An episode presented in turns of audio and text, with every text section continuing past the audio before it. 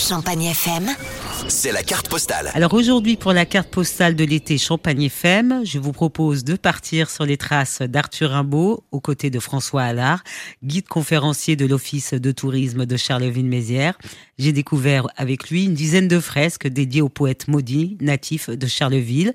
Nous avons vu d'abord Voyelle, un des poèmes de Rimbaud, reconnaissable par une caricature du jeune Carolo Massérien, visible sur un mur de la médiathèque, appelé justement Voyelle. Alors voyelle A noir, E blanc, rouge, U vert, O bleu, voyelle.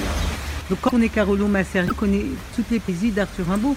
On connaît euh, pas toutes les poésies d'Arthur Rimbaud, connaître, alors parce qu'on est chauvin, on est celle qu'il a écrit sur Charleville, alors le Dorme-du-Val, etc. Mais non, je blague.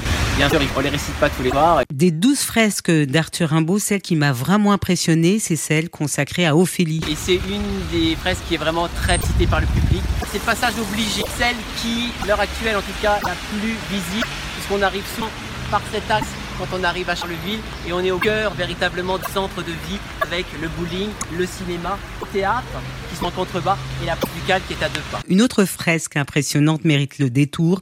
Elle est située rue de Gonzague. C'est Ma Bohème où l'on voit Arthur Rimbaud allongé dans l'herbe. Ma Bohème, c'est un, un poème d'Arthur Rimbaud qui est en 1870. Aussi avec une magnifique illustration d'Antoine Maquet. Euh, on a juste un extrait. hein. Et donc ça fait partie des, des fresques les plus récentes ici. La douzième fresque hommage à Arthur Rimbaud est visible depuis le mois de juin de cette année. Elle recouvre la façade d'un immeuble qui se trouve dans le quartier Manchester. C'est l'illustration du poème Aube avec une femme portant une couronne de fleurs à ses cheveux.